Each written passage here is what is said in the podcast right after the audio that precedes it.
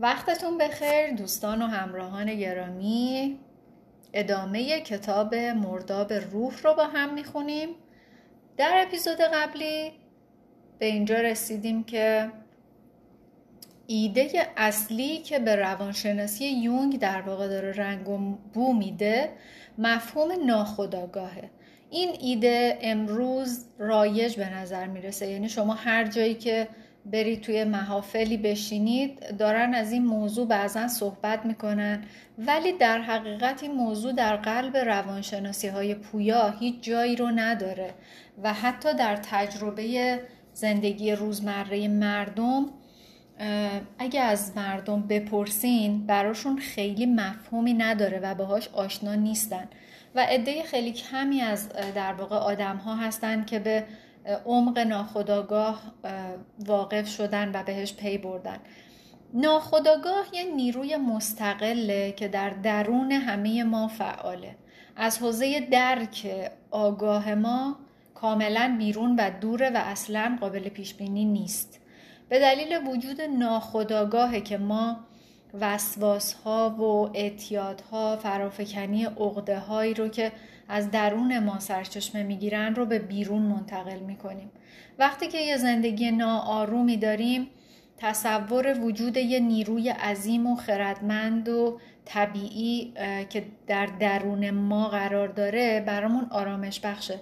و اگه به جای تسلیم به اتفاقات بیرونی در واقع بیایم و با این نیروهای شفابخشی که در درون هر کدوم از ما وجود داره متحد بشیم حس می‌کنیم که در یه حقیقت عمیق ریشه گرفتیم و در اون لحظات ارتباطی که با اون خود وجودی و با حقیقت وجودیمون پیدا می‌کنیم اون چیزی که یونگ بهش میگه خود شخص پیوند و حمایت لازم رو برای تسکین ترس از ترک شدن و از تنها موندن رو احساس می‌کنه.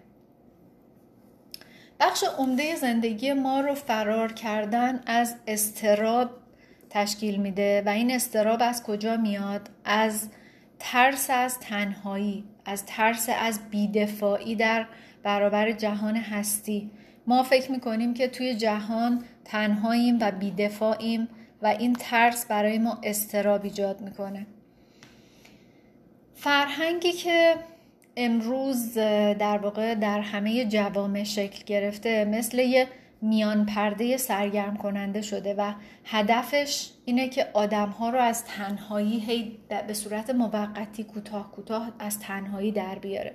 ولی یکی از بزرگترین توهم های فرهنگ که نباید از اون چشم پوشی بکنیم اینه که داره به ما این امید واهی رو میده که کسی کسی رو باید پیدا بکنیم یا کسی رو پیدا می‌کنیم که ما رو به آرومی و آهستگی و نرمی تغییر بده و از ما مراقبت کنه. یا در یه سفر در واقع پر از خطر زندگی که ما بهش دعوت شدیم از ما همراهی کنه از ما محافظت کنه و ما رو همراهی بکنه. و جای تعجب نیست که اگه ما از همچین سفری که مجبور شدیم بیایم بخوایم فرار بکنیم و اونو بذاریم به عهده اساتید معنوی و یا اینکه مثلا با خودمون هیچ وقت احساس آرامش و راحتی نکنیم. این برای همه ما آدما طبیعیه. به خاطر اینکه میترسیم از زندگی از سختیهاش از اینکه تنها بمونیم و از اینکه نتونیم کاری از پیش ببریم. و به این ترتیب از احوال محزون روحی خودمون دوری می‌کنیم چون که نمی‌خوایم قبولش کنیم. و این خودش به شکل یه رنج دیگه برای ما در میاد که اصلا اجازه نمیده که ما آسایش داشته باشیم و خوشبختی و فراغت از مشکلات رو بخوایم تجربه بکنیم و به سادگی بذاره که ما زندگی بکنیم. بلکه برعکس به طرز خیلی گریزناپذیری ما رو می‌کشه به وسط بحرانهای زندگی بحرانهایی که غالبا هم دردناک و سختن. من شخصیت و هویت ماست. مجموعه پربار احساسی و سرشار از تجربه های تکراری که توی زندگی ما بوده. من مرکز اصلی خداگاه ماه که مرزهاش آزاد سیال انعطاف پذیره و ما به این من من آگاهمون نیاز داریم تا بتونیم امور زندگی خداگاهمون رو هدایت بکنیم. انرژی روح رو به حرکت در میاره و به سوی هدف راهنمایی می‌کنه. سازگاری و تداوم و حفظ می‌کنه تا بتونیم روز به روز و نکته به نکته و قدم به قدم پیش بریم و جلو بریم. اما وظیفه اصلی من حفظ امنیت ما در برابر اعتراض و در واقع قلیان ناخداگاهه که از درون ما میاد و با یورش وسیع انرژی های دنیای بیرون مقابله می‌کنه. من به خاطر داشتن این وظیفه و این میل وسواسگونه به حفظ اون امنیت معمولا با عصبیت و به صورت کاملا پرتنش در صحنه زندگی شروع می‌کنه به دویدن ریخت و پاش کردن. همه چیزو میریزه به هم همه جا رو قبارالود می‌کنه و با این کارهایی که این من خداگاه می‌کنه با این شلوغ بازیاش باعث میشه که ما حقیقت زندگی رو دیگه به اون واضحی که باید می‌دیدیم نبینیم. یعنی انقدر درگیر این شلوغی و گرد و خاکی که این من به پا کرده شدیم که دیگه اصلا نمی‌تونیم حقیقت زندگیمون رو ببینیم. اونم به چه دلیل؟ به خاطر اینکه اون من تصور می‌کنه که وظیفش حفظ امنیت ماه و حفظ امنیت رو از کجا به دست میاره؟ از تسلط بر رویدادهای زندگی ما و متوقف کردن مشکلات. اما از دیدگاه روانشناسی عمقی نقش مناسب من ایجاد رابطه توأم با گفتگو با خود که ناخداگاه باشه و جهان پیرامون ماست. من باید باز و پذیرا و تا جایی که امکان داره آگاه و مشتاق مذاکره باشه. یونگ گفتگوی خود و من رو تبادل عقاید مستقل و مرتبط با هم میگه می‌خونه. یعنی خود واقعیتی ماورایی و برتر از منه که محدودیت های من عصبی و جایگاه اونو کاملا می‌شناسه و بهش واقفه و آشنایی داره. یعنی خود فراتر از منه. من یه بخشی از خوده و توی دل خوده. ولی نمی‌خواد قبول کنه. مثل اینه که شما فرض کنید دو تا آدم رو در نظر بگیرید. یکی ضعیف و که اختیار دستشه ولی یکی قویه که بازیچه این آدم ضعیفه شده. خب این حالا می‌تونه با این شلوغ کاریاش و با هزار تا دوز و کلک و حقه بازی و رنگ و ریا کارش رو پیش ببره. ولی اون قویه که داناه یه گوشه نمیشینه نگاه کنه که اسیان می‌کنه بر علیه اون. در اینجا لازمه که به مفهوم فردیت اشاره بکنیم. فردیت به معنای individuation یا individuation به اعتقاد یونگ فردیت به معنی رشد روحی و تبدیل شدن به یک فرد مستقله و این موضوع در خدمت هدف بزرگی در زندگی ماست. در فرایند رشد فردیت گفتگوی پایدار بین خود و من ضرورت داره. اگه این گفتگو بین خود و من باشه ما می‌تونیم به فرایند رشد فردیت دست پیدا بکنیم. با گفتگوی بین این دو نفر گسست و جراحت ها و زخم هایی که همه درونمون داریم تا اندازه خیلی زیادی بهبود پیدا می‌کنه. ما می‌تونیم بگیم که خود فرمان روای درونی ماست. یعنی خود فعالیت روان ماه که وظیفش رشد درونی ماست و ما باستاب خود رو در وجودمون به شکل تجربه های تاثیرگذار و معنادار تجربه می‌کنیم. شاید بتونیم خود را سرچشمه زندگی بنامیم که خیلی هدفمند و یک پارچه است. هم هدف هم وسیله است.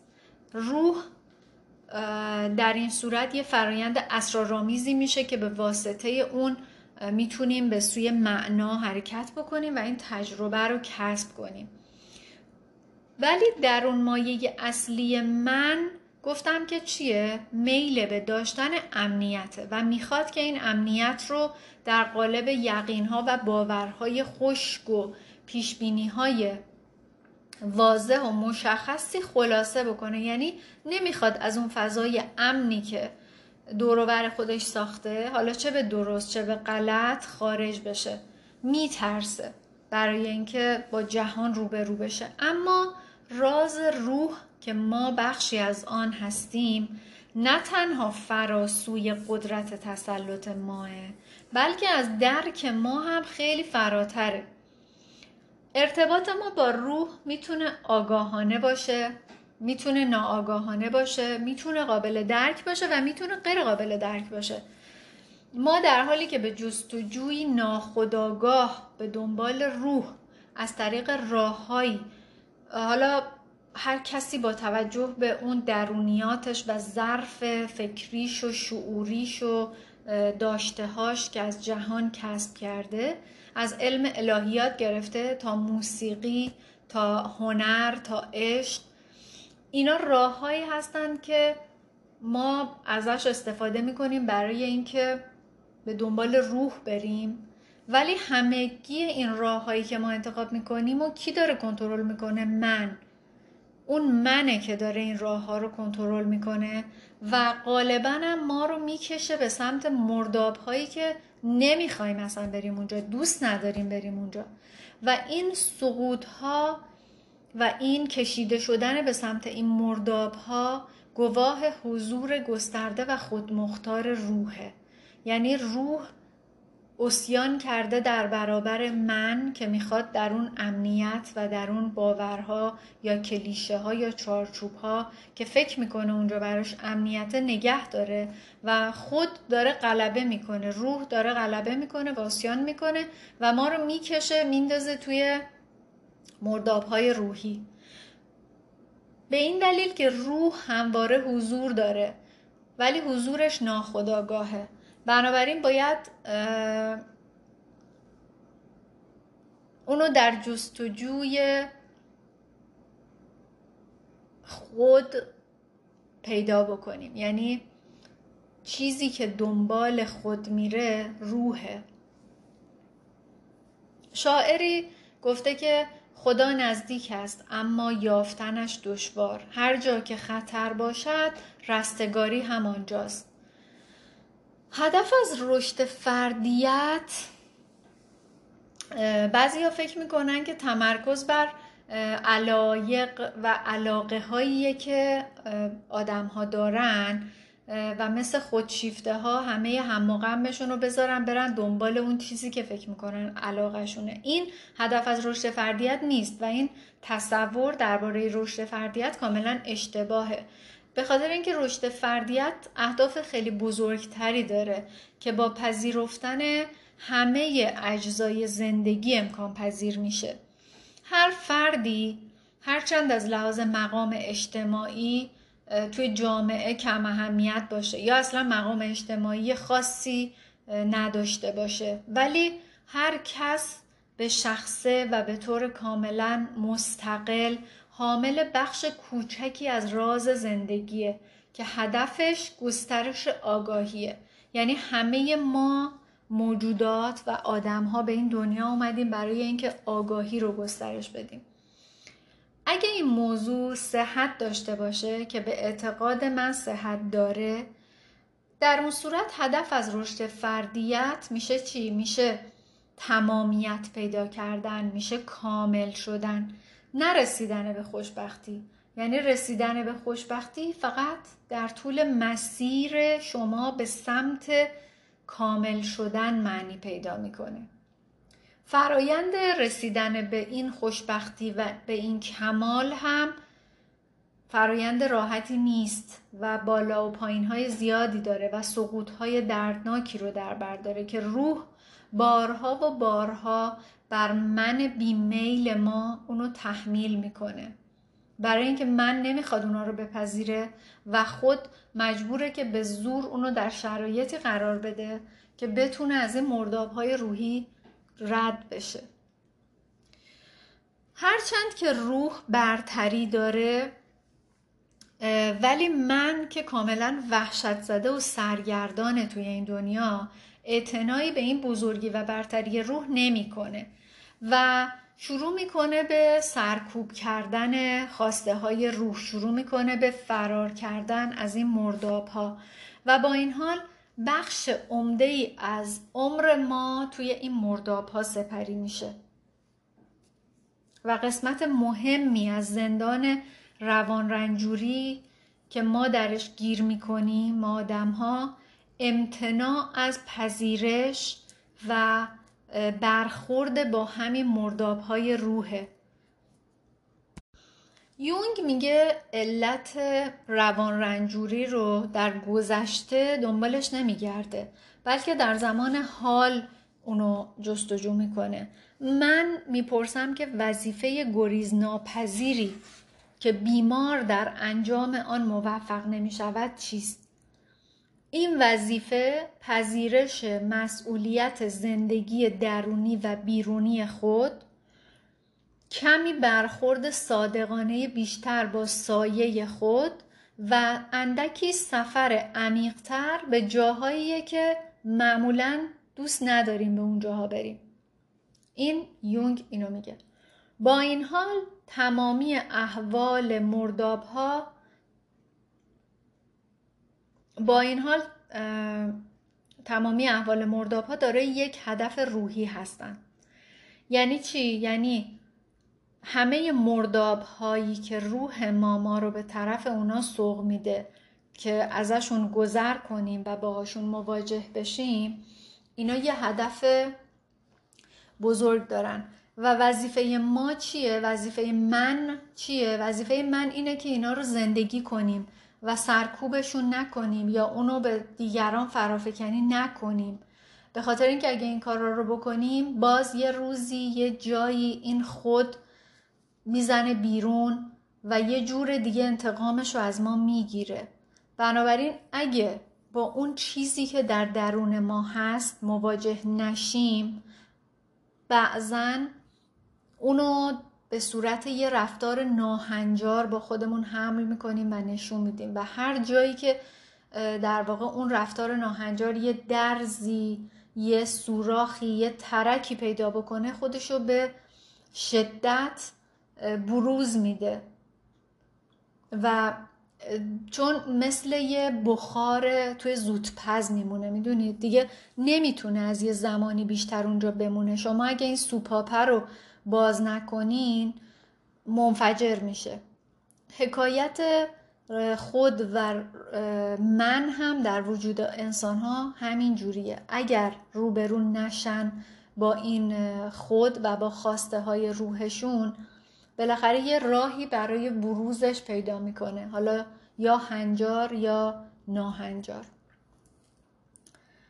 بنابراین ما برای اینکه حال خودمون یعنی حال اون خود در ما بهتر بشه و اینکه در بهبود گسترش آگاهی جهان هم نقش داشته باشیم باید گاهی از میون این مرداب های روحی رد بشیم و هر جایی که از رفتن مشتاقانه به اونجا پرهیز بکنیم و اجتناب کنیم دست از سر ما بر نمیداره که دیر یا زود دوباره ما رو میکشونه همونجا.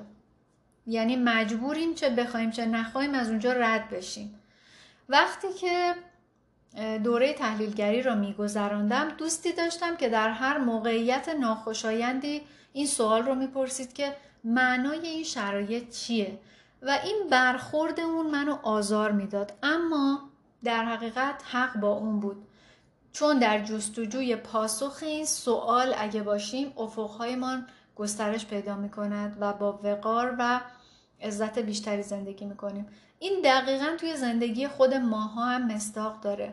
یعنی شما اگه توی شرایطی هستین یه شرایطی براتون پیش اومده که مطابق میلتون نیست باید از خودتون بپرسید که معنای این شرایط چیه؟ می‌خواد چی به شماها بگه؟ باید چه چیزی رو یاد بگیرید؟ یا به چه چیزی توجه کنید که تا حالا نکردید یا همچنان هم دارید ادامه می‌دید و توجه نمی کنید یعنی باید درسی رو که روزگار می‌خواد بهمون بده از اون شرایط بگیریم. وگرنه انقدر این شرایط تکرار میشه در موقعیت های مختلف تا بالاخره این درس رو یاد بگیریم. حالا اگه با زبون خوش یاد گرفتیم که خب چه بهتر. اگر نه به زور بهمون یاد میده روزگار.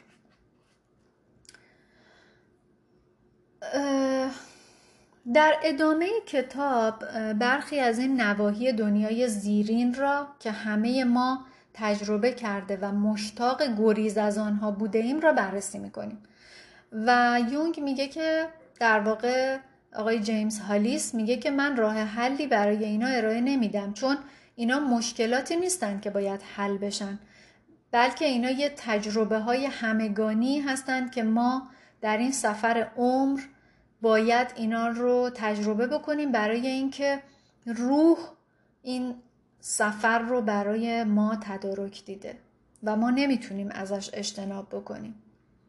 یونگ در سال 1945 در نامه به اولگا فروپکاپیتن نوشت که کار روحی شامل سه بخشه بصیرت، پایداری و عمل.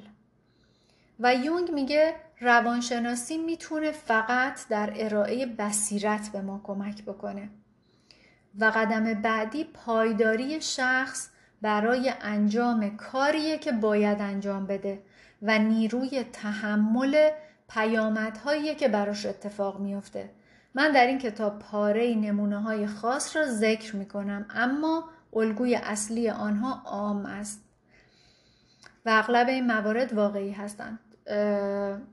آقای جیمز هالیس چند تا مثال آورده در کتاب که مثال های مراجعانش بوده. هرچند که ظاهر اونها رو اندکی تغییر داده برای اینکه خب اسم کسی یا شرایط در واقع زندگی کسی اینجا نباشه. و تعدادیشون هم که ساختگی هستند و به عنوان مثال استفاده شدن. و هدف این کتاب اینه که ما رو برای اینکه به آگاهانه به سمت این مرداب ها بریم و ازشون گذر بکنیم ریزی شده.